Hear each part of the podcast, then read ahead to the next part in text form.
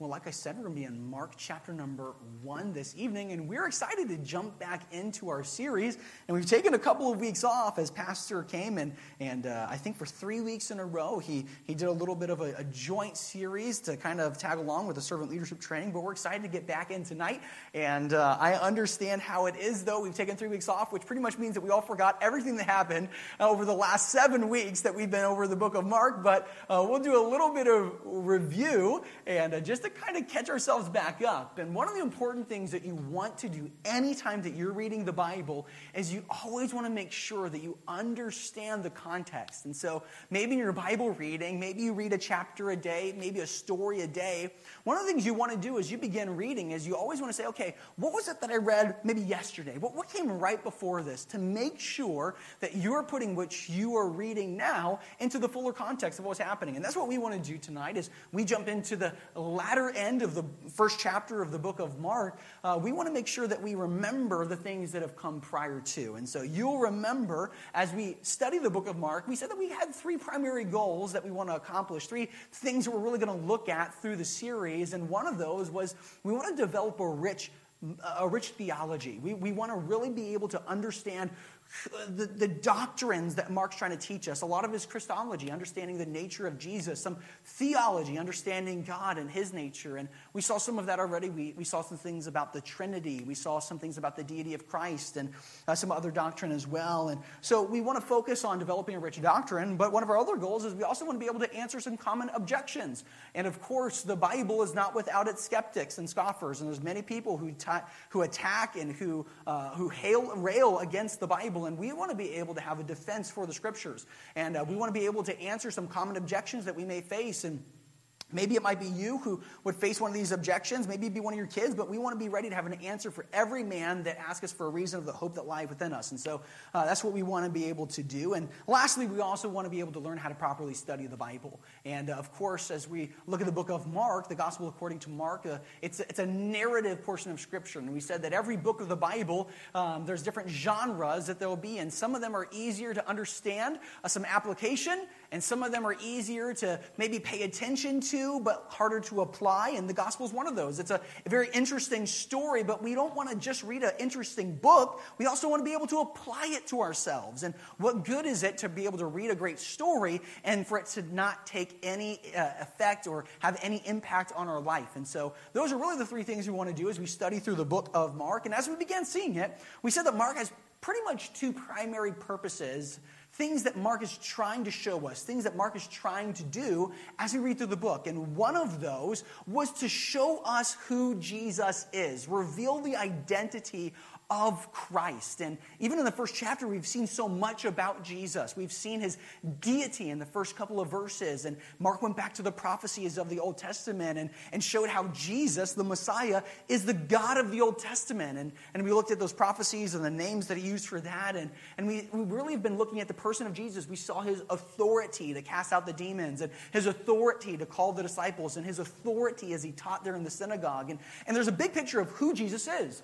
But on the other side, there's also a large portion of the book of Mark is geared towards showing us not only who Jesus is, but showing us who the Messiah is, uh, understanding what the Messiah came to do, because we got to remember there were huge misunderstandings in the Jewish culture and the people of Jesus' day of what the Messiah was and what he was going to come to do. And, and Jesus was going to have to show them no, I'm not coming as some sort of militant liberator, but I'm coming as a Savior, not from Rome, but the Savior for your sins. And, and so there's really these two aspects that Mark is trying to show us. And as we got into chapter number one, Jesus really begins his ministry. And uh, I guess we'll ask a couple of review questions. I haven't asked any of those. We got to get warmed back into answering a couple of questions. Who can help me out? What was it that we saw as we jumped into the book of Mark that kind of launched Jesus into his ministry? The, the one thing we said it, it was like his anointing that, that began to uh, propel him into his ministry here on earth. Does anybody remember what was it? Brother Reese? It was his baptism. And we saw his baptism, baptized by John the Baptist. And remember that beautiful example of the Trinity as God the Father looked down on his Son and spoke, This is my beloved Son, in whom I'm well pleased. And the Holy Spirit began to descend like a dove. And of course, Jesus being baptized there. And, and Jesus began his ministry. And, and we want to draw a couple of emphases. Uh, is that even a word? Emphases? Emphasize. I don't know. Is there a plural emphasis? I don't. I'm not sure. And but we want to draw some emphasis to a couple of things just by way of review as we get into today's lesson. And I want you to remember, after Jesus was baptized, he begins his ministry. But what was it? What was the very first thing that he began to do in ministry? Now, of course, right after baptism, he was tempted in the wilderness, but that's not him ministering. What was the first thing that Jesus actually did to minister as soon as he was baptized? Does anybody remember? What was it? Yeah.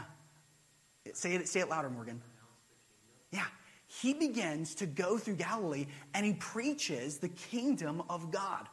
So, the very first thing that Jesus does as he begins his ministry is Jesus proclaims the good news of the gospel of God. Jesus does not start his ministry with a miraculous miracle. I want you to notice this. He does not start with a miracle. He starts with preaching the word. And I just want to remember that as we get into today's lesson because it's going to be important a little bit later on. Uh, and you can see what I'm talking about in verse number 15, what he says. Uh, verse number 15 of chapter number 1 says, And saying, The time is fulfilled and the kingdom of God is at hand. Repent ye and believe the gospel. This is Jesus' message. This is how he starts off his ministry. And then accompanying his preaching ministry were miracles. There was a, a miracle ministry that came alongside of his preaching ministry, but I, but I really want us to focus in again in just the fact that Jesus, his main purpose in coming was not to be a, a great miracle worker. The miracles were a way to authenticate the message that he was preaching. They were a way to get people to listen to what he was saying. So the emphasis of Jesus' ministry as he began was not on the miracles, it was on the preaching of the word okay? And then the miracles came alongside of the preaching. We saw some of those miracles. We saw him cast a demon out of that man in the synagogue. We saw him heal uh, Simon's mother in law. And then we remember that at the end of that story, all the people in all the town began to bring all the people from everywhere, all, everyone that knew a sick person brought them to Jesus. Everyone that knew someone that was demon possessed began to bring all of these people who needed healing, who needed help, began to flock to Jesus' door. And we remember that he spent all this time ministering to all of these people. I'm going to look at these verses and just kind of just transition into the verses we'll read today. Look at verse number 32 with me. The Bible says in Mark 132, and at even, remember this is the, the end of the Jewish day, so it's no longer the Sabbath, so they're able to work. And when the sun did set, they brought unto him all that were diseased, and them that were possessed with devils, and all the city was gathered together at the door, and he healed many that were sick of diverse diseases, and cast out many devils, and suffered not the demons to speak, because they knew him. Now, we've got to remember, this all happened in one day. This is a very, very busy day of ministry. Jesus goes, he's at the seashore, he calls his disciples. Okay, so he did something today. But then they go from the seashore and they go into the city and they go into the synagogue and Jesus begins to teach. So, so Jesus calls the disciples and he preaches. And then you remember what happens is as he's preaching, that, that demon possessed man, he begins to cry out, and then Jesus has to exorcise the demon from that man. So, so he calls his disciples, he preaches in the synagogue, then he casts out a demon, and then right after he casts out the demon, then they leave the synagogue, they walk over to Simon Peter's house, and they find Simon's mother in law sick, and he, he heals his mother in law. So Jesus is doing a lot in this one day. I mean, several miracles in this one day. And then it seems like it's over. Man, it's great. You know, we, we, we got a lot accomplished today. And it seems like it's about over. And then they head outside. And can you imagine? All the people begin to bring all these sick folk and all the possessed and all the people who need something from Jesus. And they begin to flock over to Jesus. And Jesus spends the rest of this day healing and casting out demons and performing miracle after miracle after miracle after miracle. This is all in one day. This is a very, very busy day of ministry. Now, we just spent last Saturday doing a lot of ministry. Okay, for those of you who joined us up in Lake Isabella, as we started our open door ministry, we did a lot of things. And you remember we had to drive up an, an hour and some minutes up to the canyon, uh, through the canyon up to Lake Isabella. And then there was setup that had to be involved in. We're setting up chairs, and, the, and then, you know, we're setting up all the booths, and we're making the food. We're heating up hot dogs and, and popcorn, and heating up the, the cheese for some nachos. And then, you know, we're, we're getting all of the, the tracks in order. And then we're out inviting people, and then we're talking to folks. And then there's preaching, and then there's an Easter egg hunt, and then we're collecting information. There's, there's all these things. But then you know what happens after all of the ministry that we did, all the work, I am sure many of us were tired. I mean, we finished at four o'clock, okay? Four o'clock. And I'm sure many of us were very tired, okay? And you know what we got to do? We got to drive back home. We got to get in our comfy clothes, find our favorite spot on the sofa, nestle in, maybe take a nap, maybe relax. For those of you who had kids, none of that. And, uh, but, but the, the day was over, the ministry was done, and then we got a rest. Could you imagine, though, if after all of that, you get back to your house, you know, you, you take off your, your, your, you know, uncomfortable dress shoes and you get in your slippers and everything and you get nice and comfy. And as soon as you nestle into the couch, all of a sudden you hear the knock at the door and you go and you answer the front door and you find that all of your neighbors in all of your neighborhood found out that, hey, you were giving away free food.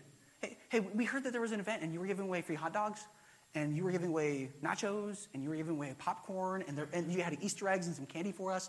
And uh, hey, we, we told all of our neighbors, and we brought all these folks, and you're looking outside, and there's hundreds, maybe even thousands of people expecting that from you. How would you feel? maybe a little overwhelmed. Wouldn't you? I mean, a, a, a little, maybe some of us even a little irritated. This is literally what happens to Jesus. He does all this ministry only to then have to do more and more ministry. But Jesus doesn't get frustrated with these people. We see that Jesus has tremendous compassion on these people. He doesn't turn any of them away. He, he, he, loves on them. He, he heals them. He meets the needs that they, that they do have. But we have to remember again Jesus, he wasn't coming to be a miracle worker. This is not the reason by which he came. We ended with these verses, and, and I made the statement this is not, we cannot look at this and consider that as a success for Jesus' ministry because he didn't come to meet a physical need. Jesus came to meet a much greater need. He came to meet a spiritual need.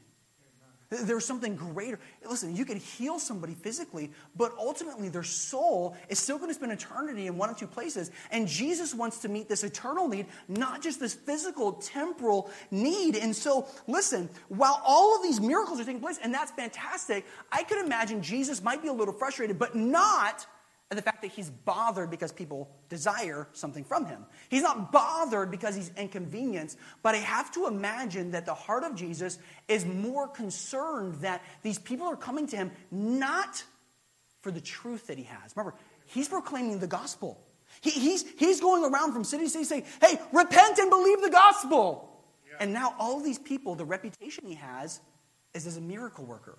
And they're coming because they want to be healed. They're coming because they have a need they want to, they want to have met. But their, their heart is not in the place that wants to submit to Him. They just want to come and receive something from Him. Could you imagine it would be a little frustrated? At the same time, it would be like that illustration of us going to Lake Isabella. We come home and all these people come and they say, hey, we want these chips.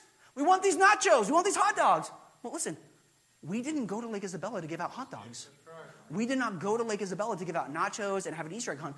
We did all those things for one reason so that people would come and be able to hear the gospel message. This is the same reason that Jesus does his miracles. These are all just reasons to get people to come to listen to what he has to say. The problem is now all these people are here and they don't want the message, they're here for what he has to offer to Jesus. Okay? And so all of this is kind of picking up by way of just review of where we find ourselves today. And so look with me in verse number 35. And, and we want to keep in mind two of those things. Number one, that this has been an extremely busy day of ministry, but also that the purpose for which Jesus has come is not to just do miracles, but rather those are to assist with his real purpose, to, to preach the kingdom.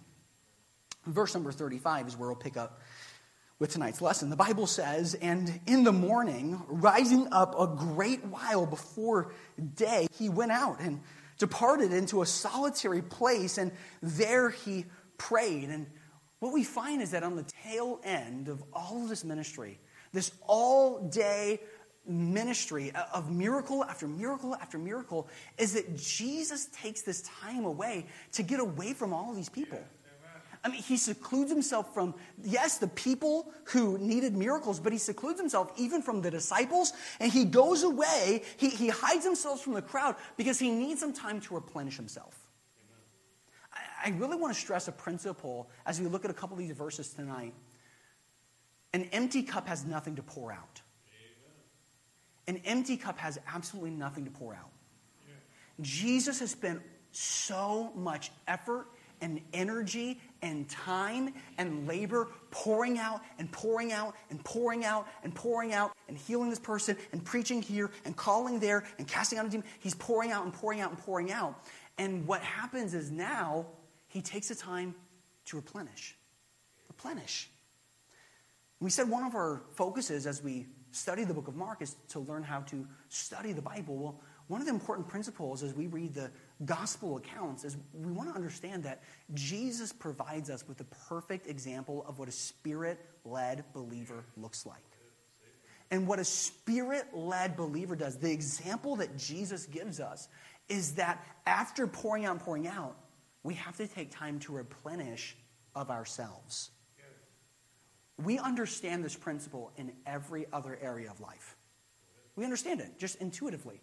Maybe you're a gardener and, and you water the plants, you got your pitcher, you water the plants. You understand that you can only water so much before you have to refill the container, right? Like it, it, it just makes sense. Uh, maybe, maybe you're a gym rat and you like to exercise. You understand after you spend time working out, you have to give your muscles time to replenish themselves, to, to recover, to, to heal, to, to build back the connections.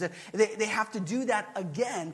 Well, the same principle is true with our spirits as we pour out and we minister and we love people and we pour out of ourselves, investing into the lives of, of the brothers and sisters here or maybe into the lost, we have to spend time to then step away and to replenish of ourselves and take some time to spiritually rest.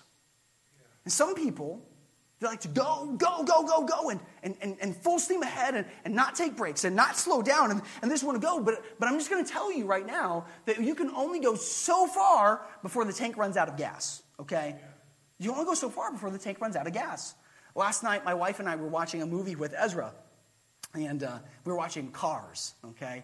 And uh, the great old spiritual movie, Cars. And at the beginning of the movie, um, Lightning McQueen. He's the main character, and, and he's a race car driver, and he's, he's, going around the track, going around the track, and, and he really wants to get ahead. And so what he does is he doesn't want to take the time and stop to change the tires.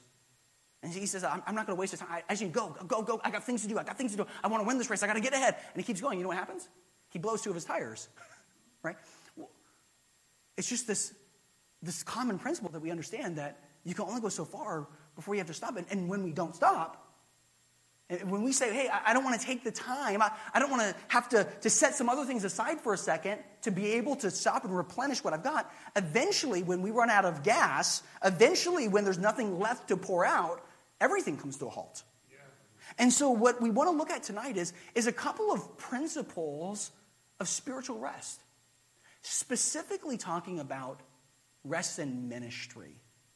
I'm not necessarily going to be talking tonight when I use the word rest or replenishing. I'm not talking about, hey, you know what, you've been working a lot, you know, you've, you, are getting up early in the morning, you're staying up late in the night, and, and you're tired and, and physical rest. I'm not necessarily talking about that tonight. I'm not even necessarily talking about mental rest. And both of those things are necessary. We, we need to, to work on our mental health. We need to take care of our physical bodies and, and steward the things that God has given us. But specifically tonight, we want to focus on the spiritual side of things and taking care of, of the spiritual needs that we have. And I want to give you just a couple of principles tonight from, from the verse that we saw uh, just now uh, about resting and about the things that, that we need for our souls. I want you to notice, number one, that this time of rest that Jesus takes, it comes on the heel of much ministry. So here's the principle. After a season of ministry, after a season of work comes a season of rest. After a season of work must come a season of rest. Here's the strange thing it, sounds obvious. But in the world we live in today, it, there's always a pendulum that swings, right? In, in so many different areas, right? There's a, there's a pendulum. It used to be that it was common for nobody to want to rest. You know, I, you look back at like, you know, stories from like the 50s and the 60s and stuff like that, and like everybody, the hardest workers, I mean, they're, they're, they're, I mean, they're staying up late and they're working hard and they're doing all these things, and we don't need lunch breaks. And then now, today, the culture that we live in, we, we really have swung the other way. And, and everything in this world's culture today is it's all about rest. You know, I'm like, hey, you know what? I, you, worked, you worked four hours. Did you get a 30 minute break? Well, did you get a 15 minute break on top of that? And like, we, we need all of this rest, you know? And, and, and everything today, all these young people today, they're so focused on, hey, I, I need to take a second. I, I just need to, I need some me time. I, I, need to, I need to work on myself. I need to rest. But I want to understand that rest is essential after work, okay? After work. And again, it sounds obvious, but some of us, we want to rest, but we have nothing that would require us to rest. Like some of us have not poured out anything and therefore do not need to rest. You understand what I'm talking about here? And so, in this point, what I want us to be able to do is we need to learn how to evaluate when it is time to rest and when it is time to work. And so, some of us, we are working, working, working, working, working, working, working, working, working, and we have to understand hey, there does come a point in which you do need to stop and you need to rest and then on the other side, there's some of us that are resting, resting, resting, resting, resting, resting, resting, resting, resting, resting, resting. And we have to say, hey, there comes also a point where you have to stop resting and you actually have to do something. You have to actually get to work as well. And again, we're talking on spiritual terms here. So you make application wherever that fits in your life, but we need to learn how to evaluate in our own life when it's time to work versus when it is time to rest. If I were to ask some of you to maybe name 10 things that you do to pour into the lives of other people. Some of us could list off, man, really quick. Ways you're investing into your family, investing into your kids, investing into your marriage. You, have got a ministry here at the church, and you know, hey, you're going out soul winning, and you're part of the, the nursing home ministry, and you're going Sunday soul winning, and you're, you know, you're teaching in Sunday school, and you know, you're doing family devotions, and, and you could name all of these things that a heartbeat of all the things that you're doing to pour into other people. But then what if I ask you this? Name me 10 things that you're doing to make sure that you're getting filled. How fast can we come up with that list? You know what that's a sign of? It's a sign that you're not taking any time to rest. You're not doing anything to make sure that your cup is full. Or maybe you're the flip. And I say, what are 10 things you could do that you are doing to pour into other people? And you're like, uh, I drive my family to church. What are things you can do for yourself? Well, you know, I, I really take care, you know, I, I make sure I, you know, I'm, I'm getting, you know, a therapy session here. You know, I'm getting counseled here. You know, I'm making sure I'm taken care of here. I'm making sure my husband does this for me. I'm making sure this happens for me. And we can name all the things that we're doing for you, but nothing we're doing for someone. You know what that's a sign of? Maybe, maybe it's a time for us to maybe stop making sure that we're so focused on ourselves and, and time to turn and say, okay, how can I begin to pour some of this overflow into some other people? And, and I just want you to understand that this time of rest, it's, it's essential, but rest is essential after seasons of work. Because what happens is, some of us, if, if, if we're working and, and we don't evaluate when it's time to rest, you pour out and you pour out and you pour out and you pour out and you pour out. What happens when you hit the bottom? What happens is that's when people burn out. That's why you see some people that, like, one moment they're on fire for Jesus, and they're part of every ministry in the world. And man, I'm helping out with the teens, and I'm, I'm going I'm gonna start this ministry. I'm signing up for every single ministry available. I'm running this booth at Lake Isabella. I want to teach this class. I'm to help the next hour in this class. Oh, sign me up for the nursery. Sign me up for the cleaning schedule. Sign me up for the sound ministry. Sign me up for the specials. Sign me up for this and sign me up. And you're part of every single thing. And then all of a sudden, one day, they just drop off the face of the earth. And everyone goes, hey, what happened to that guy? Hey, what happened to that sister? What happened to them? You know what happened is they're pouring out, pouring out, pouring out, pouring out, pouring out, and then all of a sudden one day you hit the bottom and there's nothing left to give. And you go a little bit, eh, you, you stop giving of what the Spirit has filled, and, and you start pouring out carnality. You're, you're no longer doing the things of the Spirit in the Spirit. You're, now you start doing the things of the Spirit in the flesh. You start doing them in your own strength. And can I just tell you, you're not going to be able to do that for long. And can I you, you're not going to be able to do it well either. Which is why it's essential that we learn to evaluate do I need to take a second and make sure that my spiritual health is okay? Take a second to, to just evaluate, to make sure that, that I'm full so I can fill up others, so I can pour into some other people. And some of us need to take a second and evaluate hey, am I pouring into anybody? Or am I just resting and resting and resting? Because at a certain point, rest turns into complacency. And maybe for some of us, it just turns into flat out laziness. And we are making excuses for ourselves to not do anything because we say, oh, well, I'm, I'm just resting. I need a little time to cool off. It's like, hey, you've been cooling off for three years.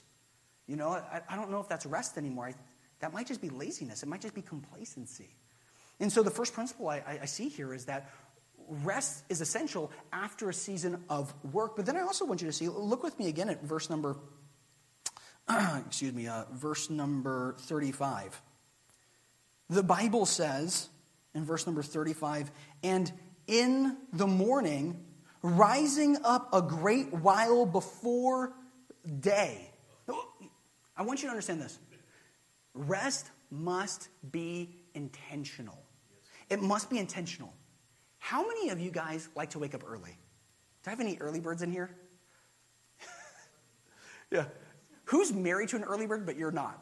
you know, like you're some, you're a night owl, but you're married to an early bird. That's me. All right. I'm the kind of guy I can stay up as late as I want. Eh, I can go to bed at nine. I can go to bed at three. I'm fine. All right. But what I can't do is I can't wake up at six in the morning. That's just not. That's not happening. Some of you guys, you, you, like to wake up super early. I, I was telling, I think it was the teens, there's this weird, it's just a law of nature, okay?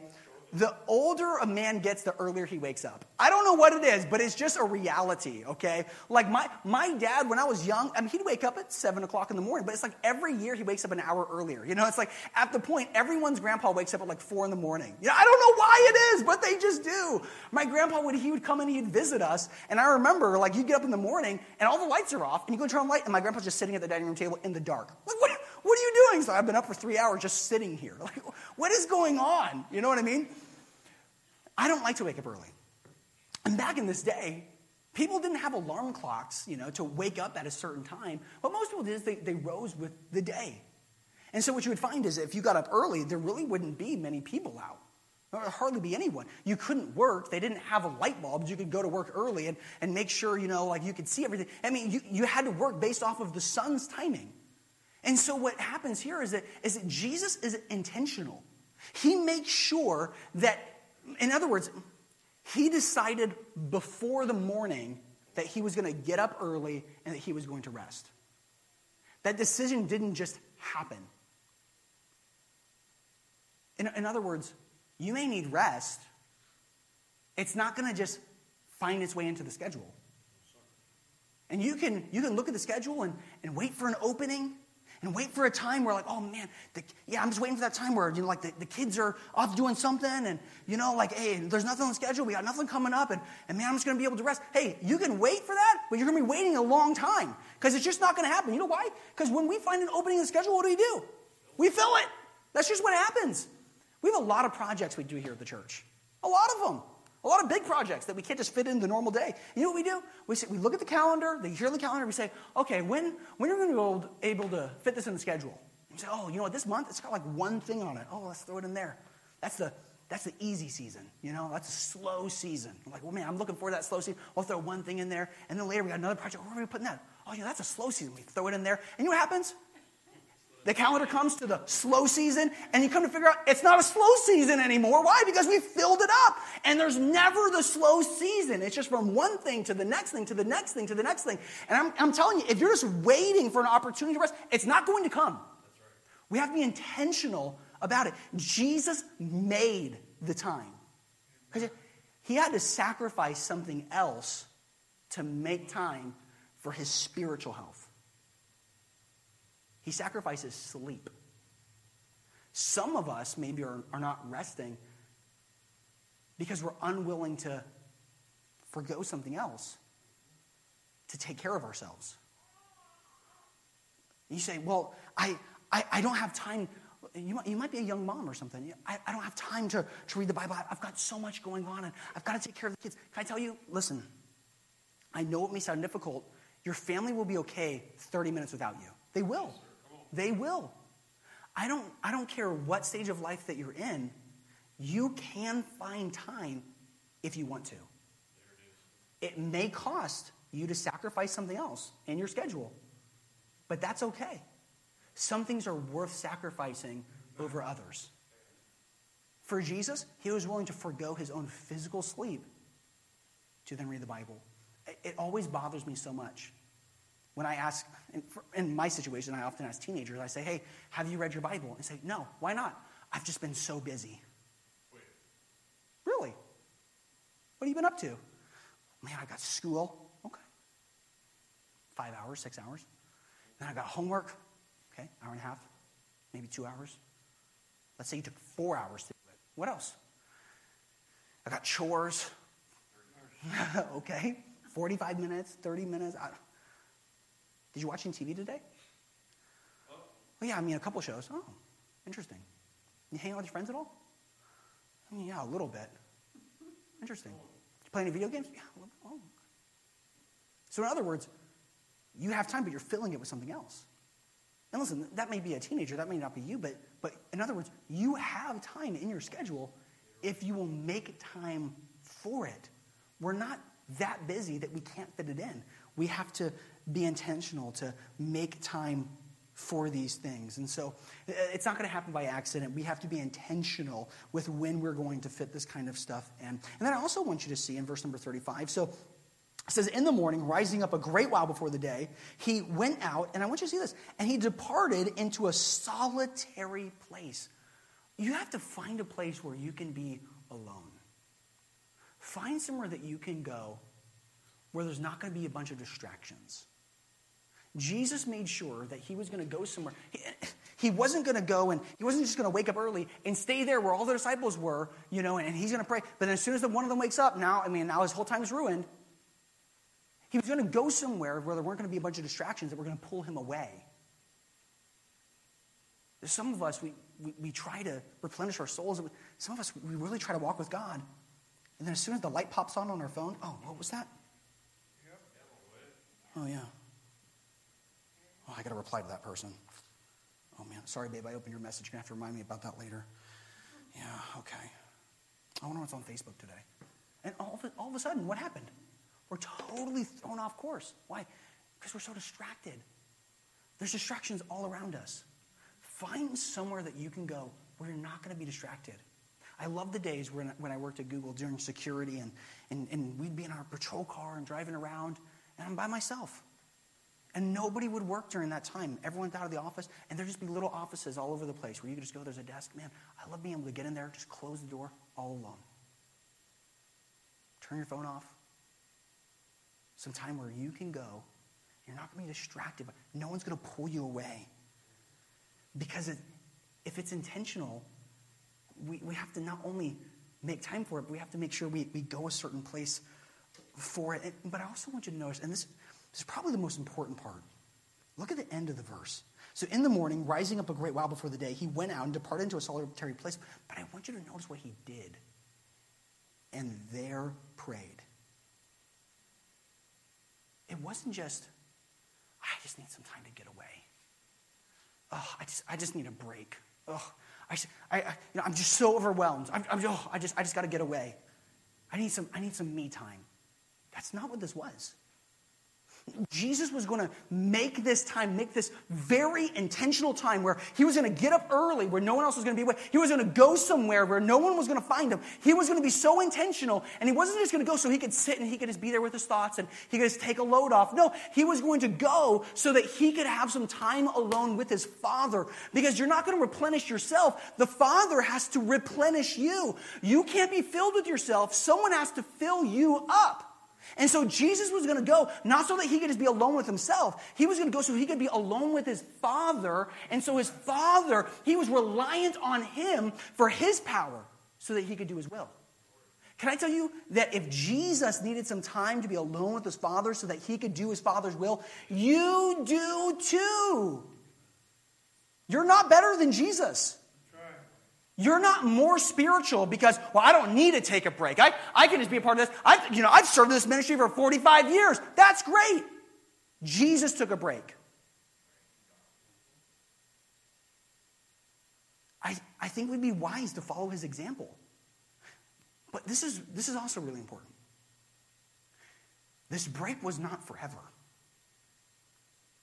To be honest with you, it wasn't even very long at all. Look at the next verse. The Bible says in verse number 36 and Simon and they that were with him followed after him. It means they looked for him. At some point, the disciples, they wake up. Oh, oh man, we got to find Jesus. Oh, oh, man, where's he at? The bed's empty. And they go in and start looking for him and searching for him. Well, where, where's he at? In verse number 37, and when they had found him, they said unto him, All men seek for thee. And so eventually they find him. They're searching for him. And you know what happens? Jesus goes right back to ministry. You know why you rest? You rest so that you can begin pouring out again. You get refilled, you replenish so that you can continue pouring out. It's not so that, again, we can sit here and we can rest just so I can be nice and full and I can feel really good about myself. No. God fills us with mercy and grace, and He has compassion on us so that we can overflow and pour that out to others. And so, Jesus, after the season of rest, He jumps right back into ministry. But I want you to notice, He doesn't stop His rest at the request of the disciples. He doesn't stop because the disciples finally found Him. You see, Jesus had his own plan. He, he already had a plan of what they were going to do. He had a plan of where they were going to go. Like he had his own agenda. He wasn't doing this because the disciples came. The disciples come and they say, hey, hey, the, the whole city is here. And we still got a bunch of people that want healing. We got a bunch of people that are possessed. And, and we need you to come back up, come back out, and we need you to begin healing again. We need you to get right back to work. And notice what Jesus says. He doesn't say, oh, yeah, you're right. Let me get right back to that. No, notice what he says. And when they had found him, they said unto him, All men seek for thee. And he said unto them, verse number 38, Let us go into the next towns. Why? That I may preach there also. For therefore came I forth. So he's ready to jump back into ministry, but notice, he's not going to get distracted. Because Jesus has spent time walking with his Father. He's been close with him. He's spent time praying. You know what happens when we pray? As we pray, we're not changing God, God, God changes us. He changes our desires. It helps us to know God's will more when we pray. And Jesus has spent time making sure that he is spiritually full, ready to pour out. And he knows what his mission is because he has spent time with his Father. And so he doesn't get distracted by people calling for him to do other things. He knows what his mission is and he's going to do it. His mission was to preach the gospel. Hey, all these miracles and all those healings, those are great. Jesus has compassion on these people. He wants to heal these people. But that's not why he came. That's only to aid in his real mission, which is to proclaim the good news of the gospel and that there's salvation readily available to all who would believe it if they would hear, if they would repent and believe in the gospel. That's why he came. And so when Jesus, he, he, he's replenished and the disciples come and say, hey, all these people are here. He's saying, listen, that's great. All these people are here and they want healing, but all these people, they're not coming with a, with a, with a heart that, uh, of submission to say, Lord, we want you. They're coming because of something. And there's all these people in all these other towns that don't even know who I am. There's all these people that don't even know the gospel, and I'm going to go to them. They have no light, and my job is to bring it. Can you imagine how much easier it would have been, how much more tempting it would have been to just stay there? I couldn't. Doing a church plan is hard. You know the hardest part, and I've never done a church plan, I'm kind of just assuming here, but what I would imagine would be the hardest part about a church plant would be getting it started. Like it's the very, like getting the first few people. You know what I mean? Like some, some people, they visit a church and you go to a church and there's 100 people there, like, oh, this is a church. Could you imagine going to church? You get invited to the church and you show up and, and like you're the, you're the first one to ever show up. You know, like, oh, it's, where's everyone at? Am I in the right place? You know, like, I can imagine it'd be kind of hard to get those people to stick. Like, it, starting would be difficult. Jesus, he's got it. He's already got a following. A whole town is, they're all here. He could have built a massive following. He could have built a huge reputation. He could have made a huge movement out of what he's got going on there. But that's not why he came. He didn't come to, to make himself great, he came as a servant. He came to point people to his Father. And so Jesus is going to leave and he's going to continue doing that. Can I say that's why we went to Lake Isabella last Saturday? We could, it's just up the valley. We, we, we, or Canyon, we, we could spend time, and we do spend some time, trying to make this church the biggest and the best it possibly could be. We want to reach people here. We could put all of our effort into getting the biggest building out front here. We could put all of our effort getting a huge sign and doing all kinds of marketing campaigns, and we could put all the work in to make sure that we're the biggest and best church in town. But there's people in our surrounding communities in Lake Isabella and Tehachapi that don't even have a light at all. That's why we went. That's why we traveled up the canyon on the dangerous road. Some of us are getting car sick and everything. Why? Because there's people there who need the light of the gospel. And that's what Jesus was determined. That's where the heart of Christ was. He wanted to have compassion on people. But can I tell you this? The greatest act of compassion was not healing them. The greatest act of compassion was giving them a message that could save their soul. And this is where so many churches it just blows my mind. They're like, hey, man, we're, we're doing these mission trips. I'm like, oh, dude, where are you guys going? We're going to Africa. What are you guys doing? Man, I'm gonna, I'm gonna build a skate park. You know, I heard a whole story of a missionary man. We plowed this whole field. It took hours and hours, and we made this awesome volleyball court so the kids would have something to do. I'm like, that's great. That's great. And you're like, hey, we provided clean water. That's great. They need that. But the, that is an act of compassion. But the greatest thing that you could do is give them the message that would save their soul. That's what our message, that's the heart of Jesus, and that is that should be our goal in our heart as well. And so just as we look at a couple of things about rest in ministry, it's necessary. We can't continue pouring out if we don't continue to fill up ourselves. It ought to be a regular thing for us to take some time and, and to replenish ourselves. Spend some, that's why we're so often stressing, hey, are you reading your Bible? Are you praying? Why? Because then if you're not, you're not replenishing yourself at all. You're not replenishing yourself. You can't run on fumes for, for very long. Verse number 39. the Bible says, oh, let's read verse number 38. And he said unto them, Let us go into the next towns, that I may preach there also. For therefore came I forth. And he preached in their synagogues throughout all of Galilee and cast out the devils. And so what we really begin to see here is Jesus' itinerant preaching ministry. And so we, up until this point, Jesus, he's, he's been in Capernaum. All these miracles have taken place in Capernaum. And now he's going to go from town to town to town to town to town to town to town. He's going to go all over the place proclaiming the good news, proclaiming the good news, proclaiming the good news. And, but also it says, and casting out demons. Like he's still going to do these miracles. But first things first, his priority is on the gospel.